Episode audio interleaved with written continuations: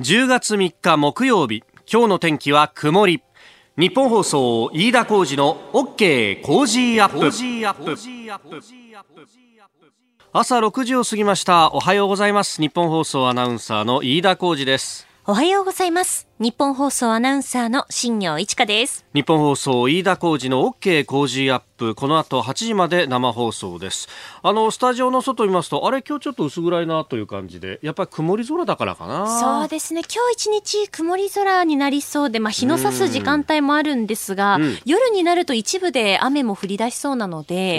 あのお帰り遅くなる方は傘をお持ちになった方が良さそうですね、はい、現在有楽町の気温は23.2度なんですが湿度が81.8%蒸し暑い朝を迎えています。まあ、台風がね、えー、日本列島をかすめるような形で行っている、まあ、あ九州だとか、あるいは四国のあたりは激しい雨も降っていると、非常にこう、ちょっとね、えー、気候がまだ安定しないなという感じなんですが、まあ、この蒸し暑さって結構やっぱ海外の人にとっては大変なんだろうなと思うのが、はい、あの、今盛り上がってるラグビーワールドカップ見てても、もう石鹸のようにボールが滑るんだって、海外の選手が言うみたいですね。ですか。あのー、この間一つ言葉を覚えて、ラインアウトっていうんだね、スローインって言わないんだよね。サッカーと違ってね、ね、ボールが一回外に出た後の再開のシーン。うんうんはい、あの時にさ、みんななんかタオルで拭いてるよね。拭いてますよね。そんなに汚れてるかボールとか思ったらそうじゃなくて。汗なんですね。汗とか、あと、湿気が、こう高いから、まあ結露でもないけど、やっぱちょっと表面ベタベタしたりとかするみたいで。そういうこう繊細なスポーツでもあるんだなというね、昨日はニュージーランド戦行われましたけど、ニュージーランド、まあ、カナダ相手に63対0で勝ったとはいえ、結構ボールが手につかないみたいなのがあって、そういうこう、水滴がついちゃったりとかいうのも作用するみたいですね。なるほど。まあ、これが今度、来年のオリンピック・パラリンピック、うん、そのあたりもどうなっていくかっていうのはね、この試金石になるかと思いますが、はい、えー、今日もラグビーの話題は6時50分過ぎのエンタメトレンドアップのゾーンで、えー、新業アナウンサーからいろいろ報告をしてもらおうと思っております。はい、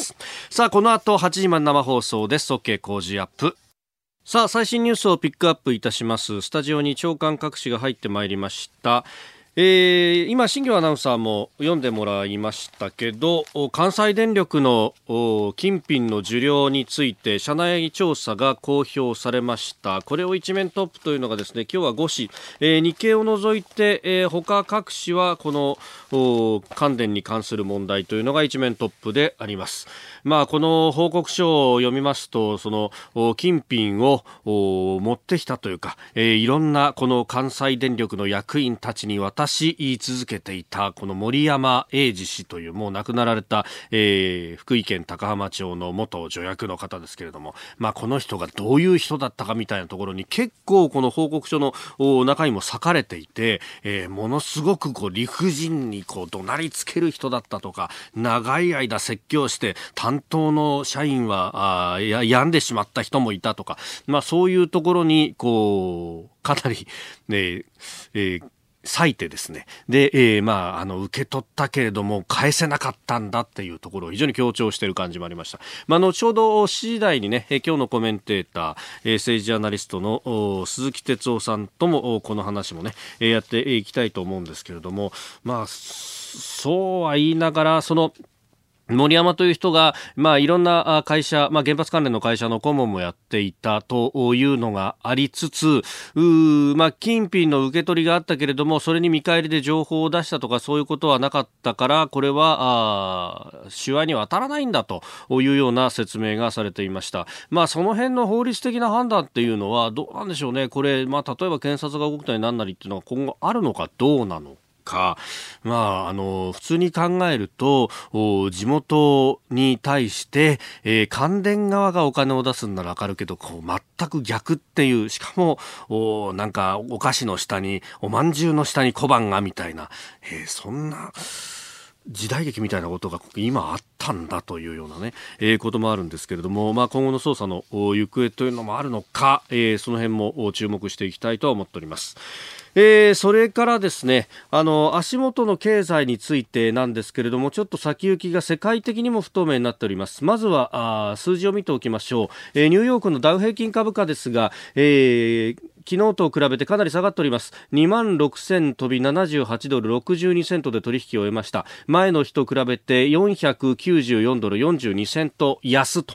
えー、いうことで率にして1.86%の下げとなっています、えー、これにつられる形でドル円相場円高に傾いております、えー、現在のところ1ドル107円20銭付近での取引、えー、恐怖指数ビックス指数というものがありますけれども、まあ、これはあの市場関係者の心理を表す指数、えー、これが節目の20を超えてきて20.56となっております、まあ、ちょっと売りがかなり先行しているというところ。でそれがなぜかというと、えー、アメリカの ISM 製造業景況指数というものがかなり低調で、えー、市場の市場の予想はギリギリ50を上回るんじゃないかということも言われていたんですけれども、えー、これがあ2009年6月以来の低水準で50を割ってきたと、えー、47.8となりました。でこの ISM、まあ、アメリカの製造業のこの景況感だとか先行きを示す指数なんですけれどもここが下がってくるとですね製造業があの下がってくると、まあ、アメリカというところはあの終身雇用ではありませんから短期で雇っている人とかをそこで、まあ、レイオフ一旦自宅待機にしたりとかあるいはあ介護するということになって、まあ、そうするとそういう人たちが個人消費ができなくなってくると、まあ、手元にお金がなきゃそれできませんよね。でそうするとアメリカの GDP の6割以上7割以上を占めるとも言われている個人消費がどんどんと冷え込んでくると。そうするとアメリカの景気が、えー、どんどん悪くなると、まあ、その ISM というこの指数は兆候、まあ、先行する指数だというふうに言われてるんですね。で、ここが2ヶ月連続でマイナス、前の月よりもマイナスになってくるとちょっと危ないんじゃないかということが言われるんですけれども、えー、ただマイナスになっただけじゃなくってグラフを見るともう今年に入ってからぐぐぐぐぐっとかなり急激に坂を下っている形になっている。これはまずいんじゃないかと。で、さらに、えー、2009年の6月というとリーマンショックの後ですから、それ以来の景気の落ち込みなんじゃないかということも受けて、えー、市場は相当これ、えー、弱含みになってきているということであります、えー、そして日本です。日本もですね昨日消費動向調査というものが発表されました。まあ日本もこれあの輸出で持ってる国みたいなイメージが刷り込まれてるんですけれども実際はですね GDP 国内総生産の内訳を見るとその6割以上が、えー、内需、えー、と言われています。内需っていうのはまあ企業の設備投資というものももちろんあるんですけれども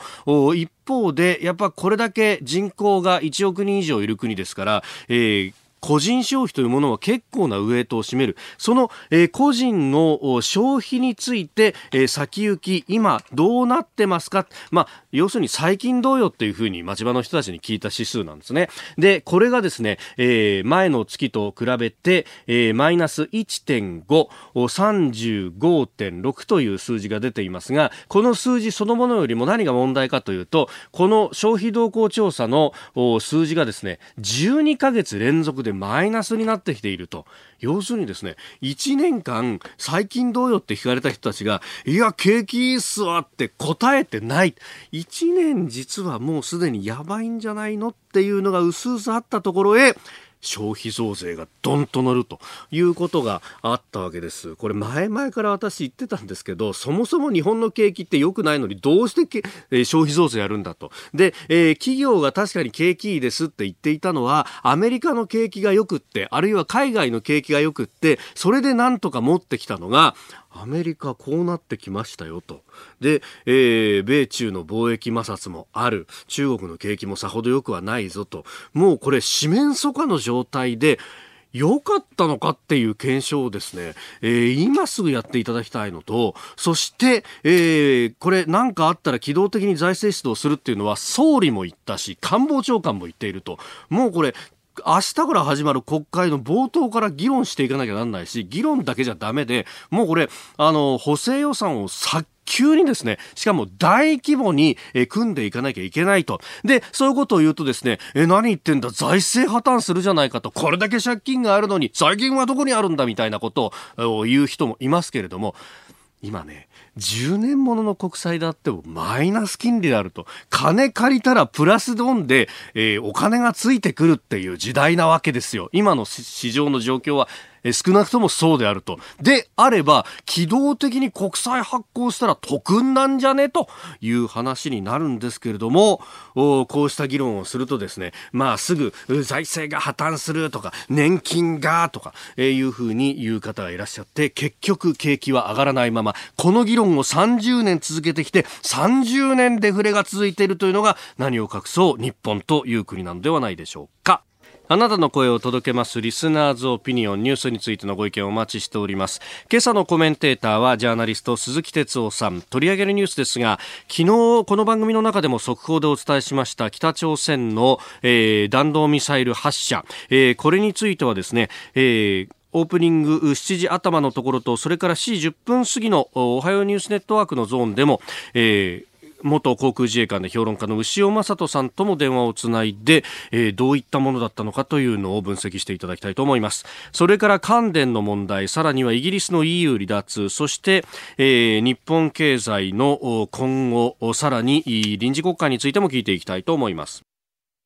さあ、次第はコメンテーターの方々とニュースを掘り下げます。今朝はジャーナリスト、鈴木哲夫さんです。おはようございます。おはようございます。よろしくお願いします。よろしくお願いします。ラグビーも盛り上がってますけれども、鈴木さん、はい、あの、2週前のご出演ではまだだったのが、うん、西武の優勝。あ、おめでとうございます。ありがとうございます。ありがとうございます。もう生粋の西武じゃない、ライオンズファンで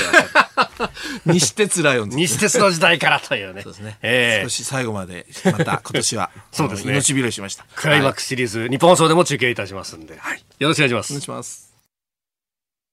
さあ、ここで飯田工事の OK 工事アップスペシャルウィークのお知らせです。来週10月7日からの1週間は消費税と韓国の今にフォーカスしてお送りします。題して、現地で見た聞いた韓国徹底レポート。韓国の経済や若者の就職難。日本で伝えられていることはどこまで本当なのか。韓国の反日報道の実態はなど本当の姿を調査するため私だ韓国に乗り込みます。来週月曜日は韓国から生放送を決行。韓国を丸裸にします。全裸韓国韓国。韓国。ナイスです。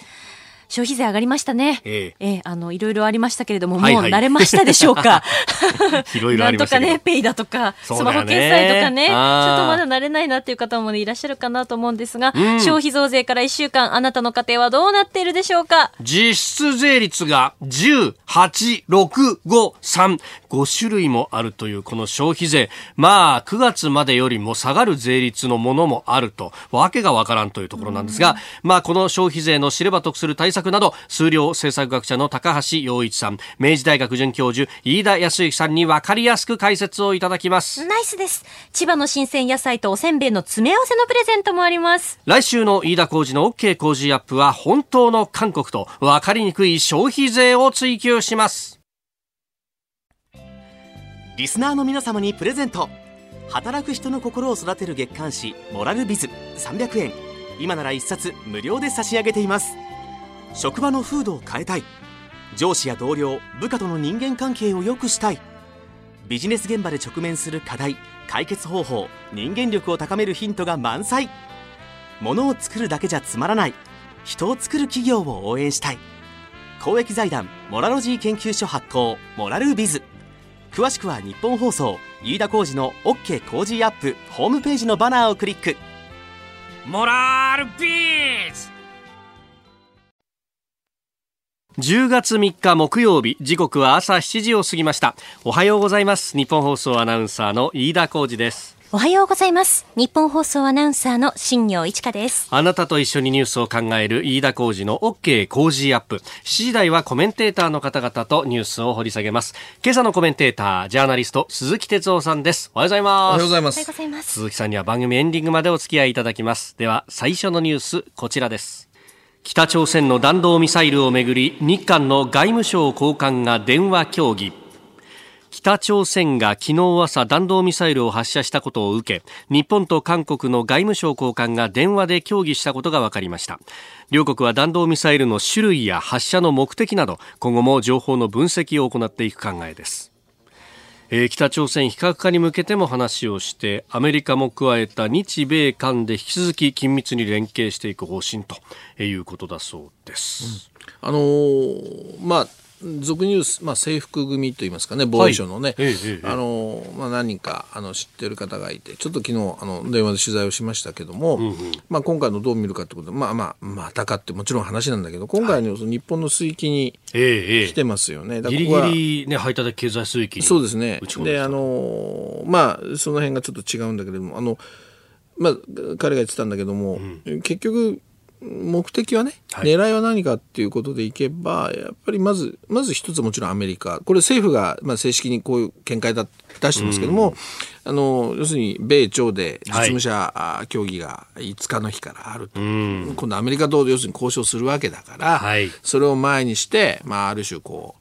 う、まあ、脅しじゃないけど、し、飼育行為っていうんですかね。あはい。のそういうので売ったんだという、もちろん、これは日本政府の、まあ、公式な見方としても出てますけども、えー実はそれじゃなくてとか、まあ、それよりも、もしくはそれと合わせてだけども、はい。やっぱり日韓、日本と韓国のこの安全保障の、おまあ、今の状況や状態をやっぱりある程度見極めて、えー打ったんじゃないかということですよね。で、えーつまり今まではあの日本はあある意味ではあ水域に入ってきてなければ、はい。まあ、割とこうおとなしい反応でしたよね。うん。はい。まあ、アメリカのね、うん。えー態度を見ながらという感じでしかもほらあの今えー北朝鮮に対してその前提条件なしの、うんいわゆる拉致問題のね、はい。あの対話も呼びかけてるなんてこともあありますよね、だけどもやっぱこう打ってここの水域に打ってきちゃったらやっぱりそうはいかない。だから安倍さんも、き昨日は安倍総理もコメントもちゃんと出したけれども、はい。じゃあこここういうことがあった時にじゃあ日韓がどういう連携をするんだろうかっていうところははい見られるわけですよ、ええそれで、まあ、今回実際その、まあ、ジーソミア、まだ切れてないので。はい11月まではねそうそう。だから韓国の方から、まあ、情報共有みたいなことを言ってきたりとか、はいあの、動きありました。それから、これ、あの、1日の日に、あの、日米韓。要するに、はい。日本と韓国だけじゃなくて、ここにアメリカも入った、いわゆる制服組のね、はい。あの、安全保障に関しての、いわゆる、うんうん。まあ、トップ会談が。うん。あやってるわけですよね。はい。で、やっぱりここで当然連携みたいなものも確認されてるんだけれども、だから、ここに日本に打ち込んできたと、う打ち込んだ時に、果たして、その、じゃあ、日韓はどういう動きをするんだろう。えーそのあたりを、いわゆる、まあ、確かめるっていうかね、はい。そんなやっぱり意味合いが今回強いんじゃないかというね、ことでしたよね。で、あの、実は、これ永田町でも、これ実は日本の水域に向かって撃ったんじゃないんだけど、はい。間違ってその来たんじゃないかと。例えばその、えー性能がね今一つ悪くてとかね失敗したんじゃないかとかね、えいう見方もあるけどその制服組のははっきりと、い、や逆にそんな甘い見方をするべきじゃないと。やっぱり意図的に打ち込んできたんだろうと。うん、だからえ逆にねそういう、いや間違いだなんていうまあよく知らない人たちがそんなことで永田町で言ってる人たちもいるけども、ええええそうじゃなくてえーもうちょっと狙いをしっかり定めたものと見た方がいいと、まあ、いうことでしたね。で、まあ、同時にやっぱり日韓が、はい。まあ、もちろんアメリカもうん一緒ですけども安全保障においてはね、うん。これはやっぱりぐだぐだやってたらはい。もう完全にか乱されちゃうわけだから。うん。あの逆にこれを利用してね、ええ安全保障に関してのやっぱり日韓というのはもう一度しっかり、えーやるのも考え方じゃないかというのを言ってましたけどね、なるほどなと僕も思いましたけどね。まあ、向こうからね、ジーソミアを使ってっていうのを、まあ、あえてそれをこうオープンに、しかもしたっていうのは、やっぱその辺の危機感みたいなものが、韓国側にはあったのかもしれないですね。で、まあ、日韓議連ちょっと取材しててねずっと、はい実は10月から11月に、えー少し動くんじゃないかと特に日韓でほらやっぱなんだかんだ言って徴用工なんですよ。うん。だからこの辺でやっぱりこう少しえー糸口をね、はいえー何か探って、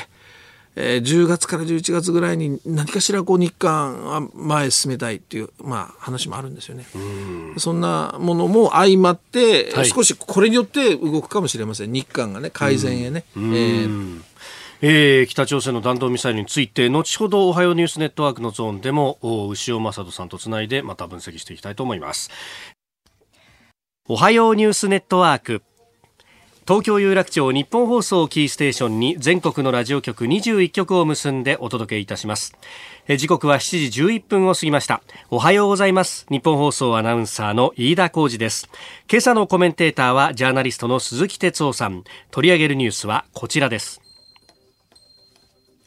北朝鮮発射の弾道ミサイル新型 SLBM か。北朝鮮が昨日東海岸付近から発射した弾道ミサイルはおよそ450キロ飛行し日本の島根県、えー、沖、えー、EEZ 排他的経済水域の中に、えー、落下した模様です。またミサイルは潜水艦発射弾道ミサイル SLBM とみられ実際の射程はおよそ2000キロに及び日本全域が攻撃可能となる恐れがあると日米韓の専門家などが分析しております。えー、北朝鮮の朝鮮中央通信も先ほどこの北極星3という SLBM であると成功したというふうに報じておりますが、えー、北朝鮮の思惑そしてこの発射されたミサイルが一体どういうものなのかというあたり、えー、この時間はですね元航空自衛官で評論家牛尾正人さんと電話がつながっています。牛尾さんおはようございます。おはようございます。よろしくお願いします。お願いします。あの、潜水艦発射型というと、これ、脅威の形っていうものが変わってくるということですか？そうですね。まあ、地上発射型のものに比べて、ね、いつ撃つのかわからない。発射の兆候、日本側としては非常につかみづらいということがありますし、またあの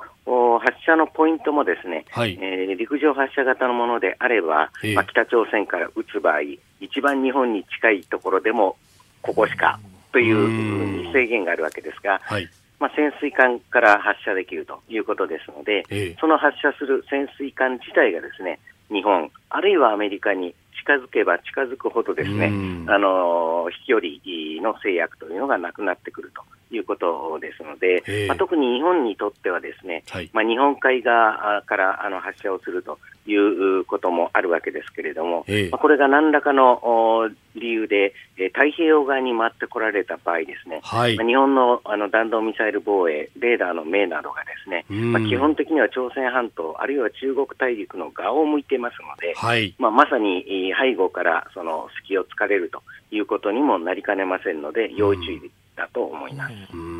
あの今回は一部情報ではその、まあ、海の中に設置した発射台からやったというふうに、え。えー、報道もされていますけれども、はい、北朝鮮って潜水艦でこういうの発射できるのって持ってるんですか？えあのー、まあ、もともとそういう情報もあったわけですが、えまさにあの今朝のですね北朝鮮の国営メディアの報道で、はい、えー、まあ、海中からですね潜水艦から撃ったというふうに思われる写真まで、えー、掲載していますので、はい、まあ、間違いなく潜水艦、うん、をまさに海に沈めてですね、えー、海中から撃っているということだと思いますし、まあ、この技術自体はですね、はい。まあ、いわゆるコールドローンチというふうに専門家が呼んでいる技術ですけれども、うん、まあ、これまでですね、えー、北朝鮮が過去その実績を示してきたということですので、はい、まあ、北極星の1型、そして2型、うん、そして今回の3型というふうに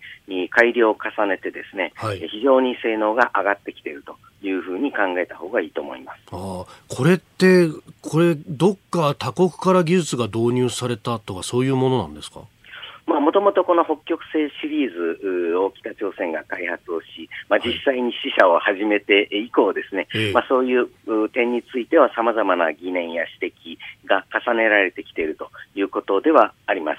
まあ、例えばですね、はい、えー、旧ソビエト連邦が崩壊をし、そしてロシアになり、えー、まあ、様々なあの紆余曲折を経て、うん、ということですが、この間にですね、はい、えー、例えばそのソ連やロシアのという国家の意思とはまた別の事業で、まあ、そうした国の技術者がですね、はい、まあ、単純にお金のためだけなどの理由でですね、まあ、北朝鮮で、まあ、そうしたさまざまな活動に従事をしたり、まあ、そうした貢献をしているという可能性もあるでしょうし、まあ、中国についても同じようなことが当てはまるということだというふうには思いますが、まあ、ただその一方でですね、はい、北朝鮮もそのこれに限らず、さまざまな技術、自国開発もしていますので、えー、まあ、決してですねあの北朝鮮のそうした科学力、軍事力を侮ってはいけないというふうに思います。うんえスタジオにはジャーナリスト鈴木哲夫さんもいらっしゃいます。はい、あの牛尾さんおはようございます。おはようございます。鈴木でございます。あの私が伺いたいのはやっぱあの日本と韓国のこの関係がずっと悪化が続いていてですね、え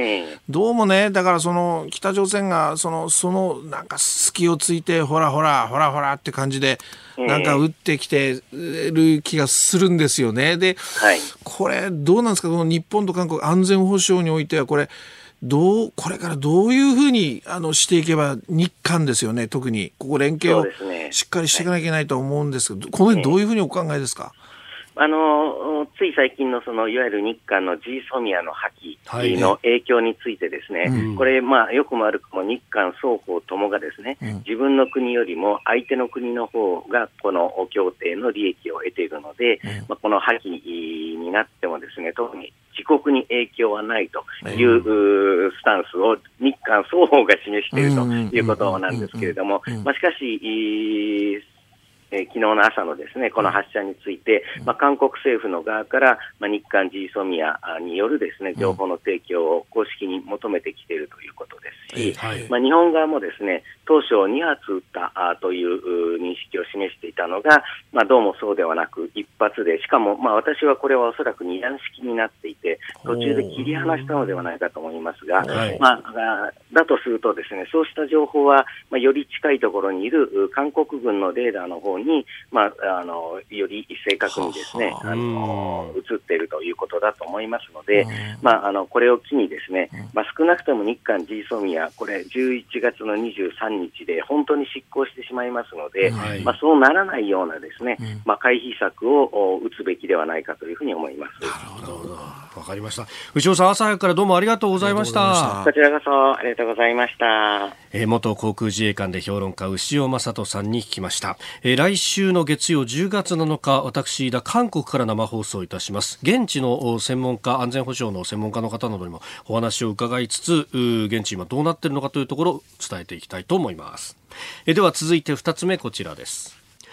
関西電力の金品授受問題幹部2人が1億円超えの受け取りも辞任は否定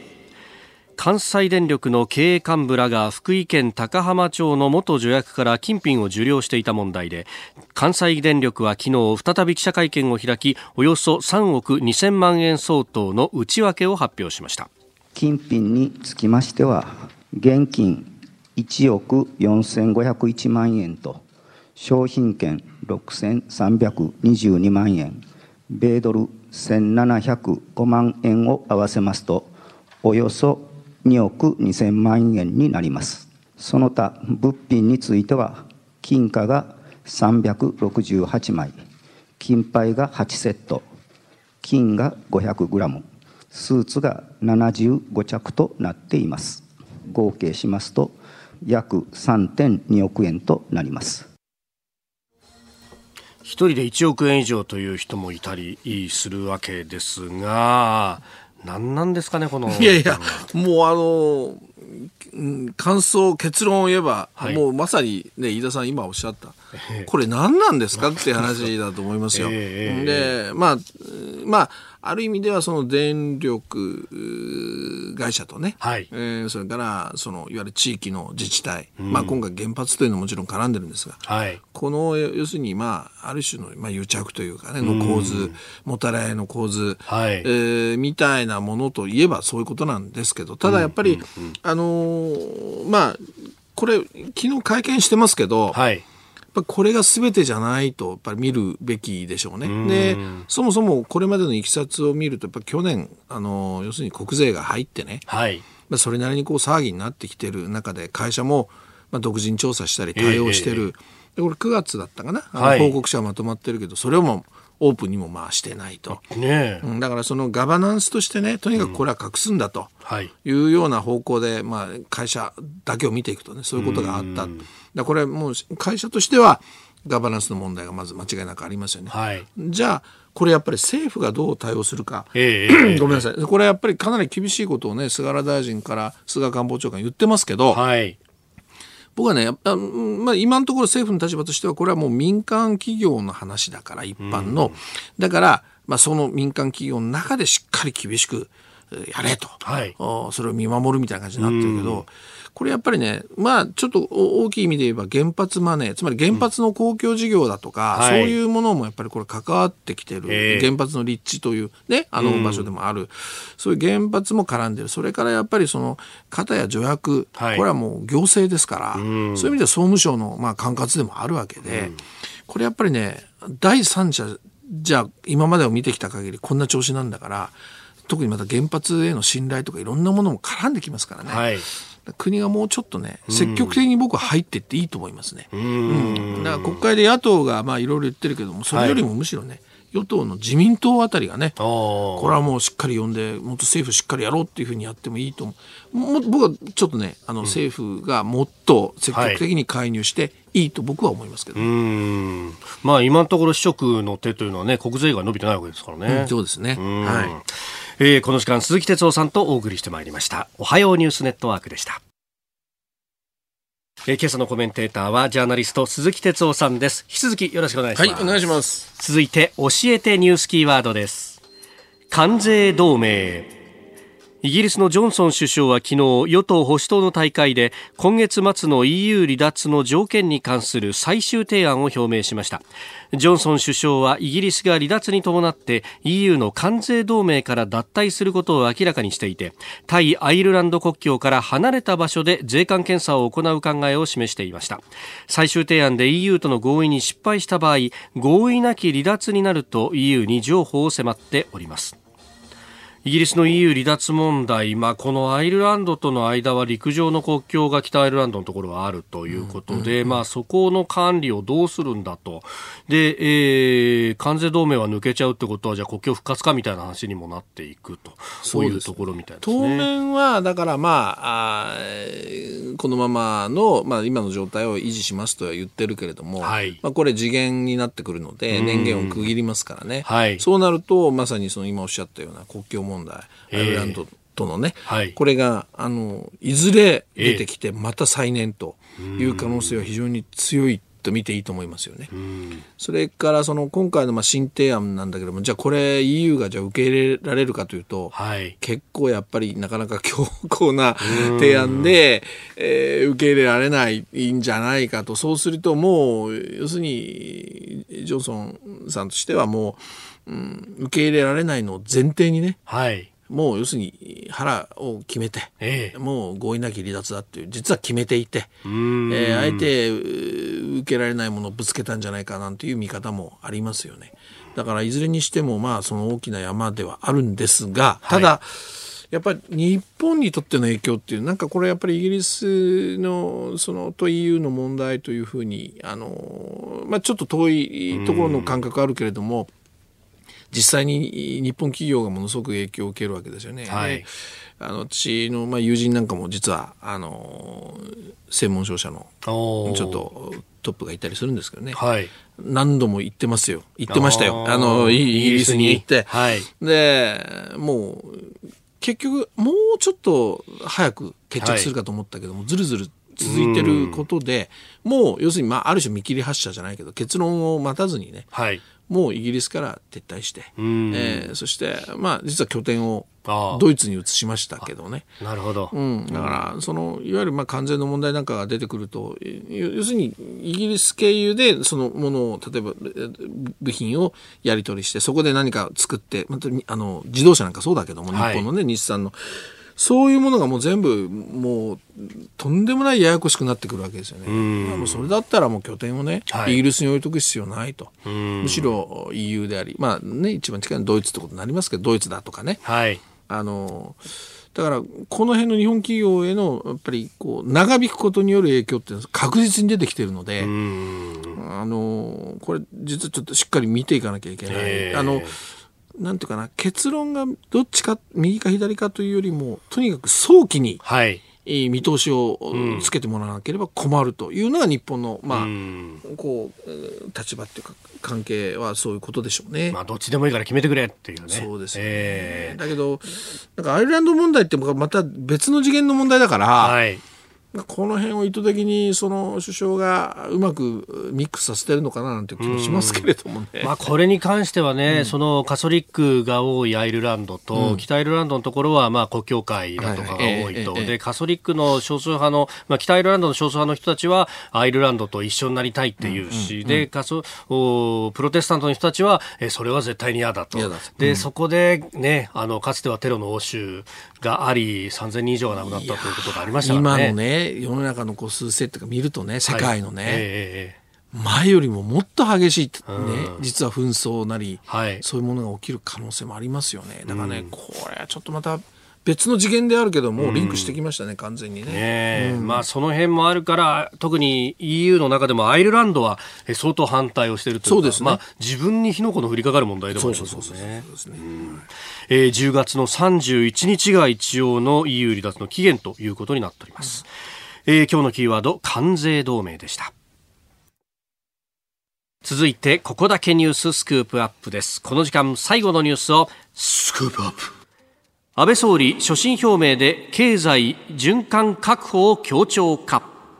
安倍総理大臣が明日4日に行う所信表明演説の原案が昨日政府関係者によって明らかになりました。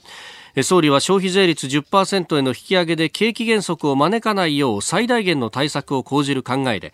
経済循環の確保について表明するとみられております。また憲法改正に向けて国会での議論を深めるよう呼びかけ全世代型の社会保障改革に取り組む決意を打ち出す方針です。消費税に関しては野党はもうこれはひどいと、うん、えー、批判を強めておりますあの消費税でもよく考えてもらいたいのはそもそもそのこの消費税をまあパーセンテージ上げていこうというのはですね、はい、これは民主党政権時代にそうなんですよ、ね、えー、3党合意でね、はい、えー、だからまあ今反対をしている野党も、実はその時は、はい、3党合意の中、うん、だけど問題はねあの時も国民にしてみれば消費税上げるの嫌です。はい、ね、でしょ、うん、だけどなぜあの時受け入れたかっていうのはやっぱりそのこれを社会保障に使うんだというだからそれだったら、うん、まあしょうがないかなって言ってあの国民が納得した部分あったと思うんですね。はい、でその後だから問題なのはその今回も上がったことそれから、まあ、来週も特集をやるんでしょ？この消費税のね、えーはい、えー、だからもうすごく皆さん今興味があるところだけどもそのどういうふうに消費税とあの、まあ、対していくかということもそうだけども実は使い道がどうなのっていうここのもう厳正なチェックが必要なんですね。うんはい、であの例えばねあの今回もそうなんだけれども私国会でた多分消費税5にするのか0にするのかいや8に戻すのか、まあ、いろんなことをいろいろ議論があるかもしれないけれどもはい、もうそもそも今上がってる中での使い道のチェックっていうのも実は国会でしっかりやってもらいたいんですね。でね特に例えば今回その財源としてね消費税上げたものを、そのいわゆる養護あの、幼稚園や保育園のねこの無償化みたいなものに回すというふうになってるけど、はい、これいっぱい問題があって、はい、うん、そのじゃあ、えー、ただでなるからそれはこれいいことですよ。いいこと、すごくいいこと。もう遅いぐらい、だけども、それを一気にやることによってじゃあ実際に保育園やその幼稚園が受け入れる側の準備ができてるのかというと全然できてないわけですよ。ほとんどできてない。つまりその例えばあの無認可の保育所とかね、はい、そういうところがすごく多くて、うん、こういうところに例えばじゃあ保育士さんちゃんといるんですかとかわかんでもこういうのも全部無償化になっちゃうから、はい、じゃそういうところに預けた子供に、もしかしたら事故が起こるかもしれない。この辺のいわゆる養護受け入れる側のそのいわゆる体制や質の問題、はい、安全性やの問題こういうのってまだ実は相当遅れてるんですね。だから無償化はいいですよ。だけれどもその無償化の前にその辺の無認可の保育所だとか、はい、そういうところのいろんな問題点をしっかりとねチェックしたり直したりして、そして無償化がないと順番が違うんですね。私いつも言うんだけど社会保障って一晩や一年でできる話じゃないんですよ。はい、だからこそ要するに今回その無償化するんであればもう今から3年も5年も前からね無認可保育問題っていうのはしっかりやって、えー、あのそ環境を整えた上で今回がないといけない。ということは5年前にもうこの要するに、えー、無償化の発想をちゃんと5年前にも持って、はい、そこから準備していかなきゃいけない。どうもやっぱり私言ってますけど、いつも言ってます。安倍政権になってね、はい、あの、スパッとやるのはいいんだけれども、うん、私はもうちょっと時間軸を考えてやっぱりやんなきゃいけない。特に社会保障はね。うん、こういうことも実はしっかりやってほしいわけです。だから、今、この時点でじゃあ社会保障でいろんなことをやり出すこれは時間軸で言うと5年先10年先のことを考えても今から手を打たなきゃいけないと。こここういうことになってくるわけですよね。はいだからその辺もね、しっかり合わせて議論してほしいと思いますね。えー、まあ、あの、認可外の保育が、まあ、それが増えるって結局待機児童がいっぱいいて、もう、うん、認可保育所には入れられないと、うん、なった時に、まあ、認可外にまず入れて、うん、で、認可に空きが出たら、えー、そこにっていうような人たちがあいっぱいいるっていうことですよね。だから認可のところの、じゃ手当とか、うん、えー、無償化じゃなくてそっちにお金使うべきだっていういう人もいますよね。そうですね、うん。だから私はね、あの、社会保障とか福祉っていうのはやっぱ無認可の施設とか、はい、これ実は障害者問題も全部そうだけども、うん、こういうところをね、はい、うまく一緒に活用していかなければとても足りないと思うんですね。だけどじゃあ何でも無認可でも何でもいいよってことじゃなくてやっぱそこはそこにきっちりとやっぱりあのちゃんと預けられるのか、うん、その辺もきっちり行政が指導して環境を整えてから次に持っていかないといけない。ここのところ抜けちゃってるですね。そうするとやっぱりねまたこれ変な事故が起きたりね、なんてこともあるかもしれない。だからこの辺行政っていうのは、だから何度も言います、時間軸、はい、とにかく社会保障っていうのはもう、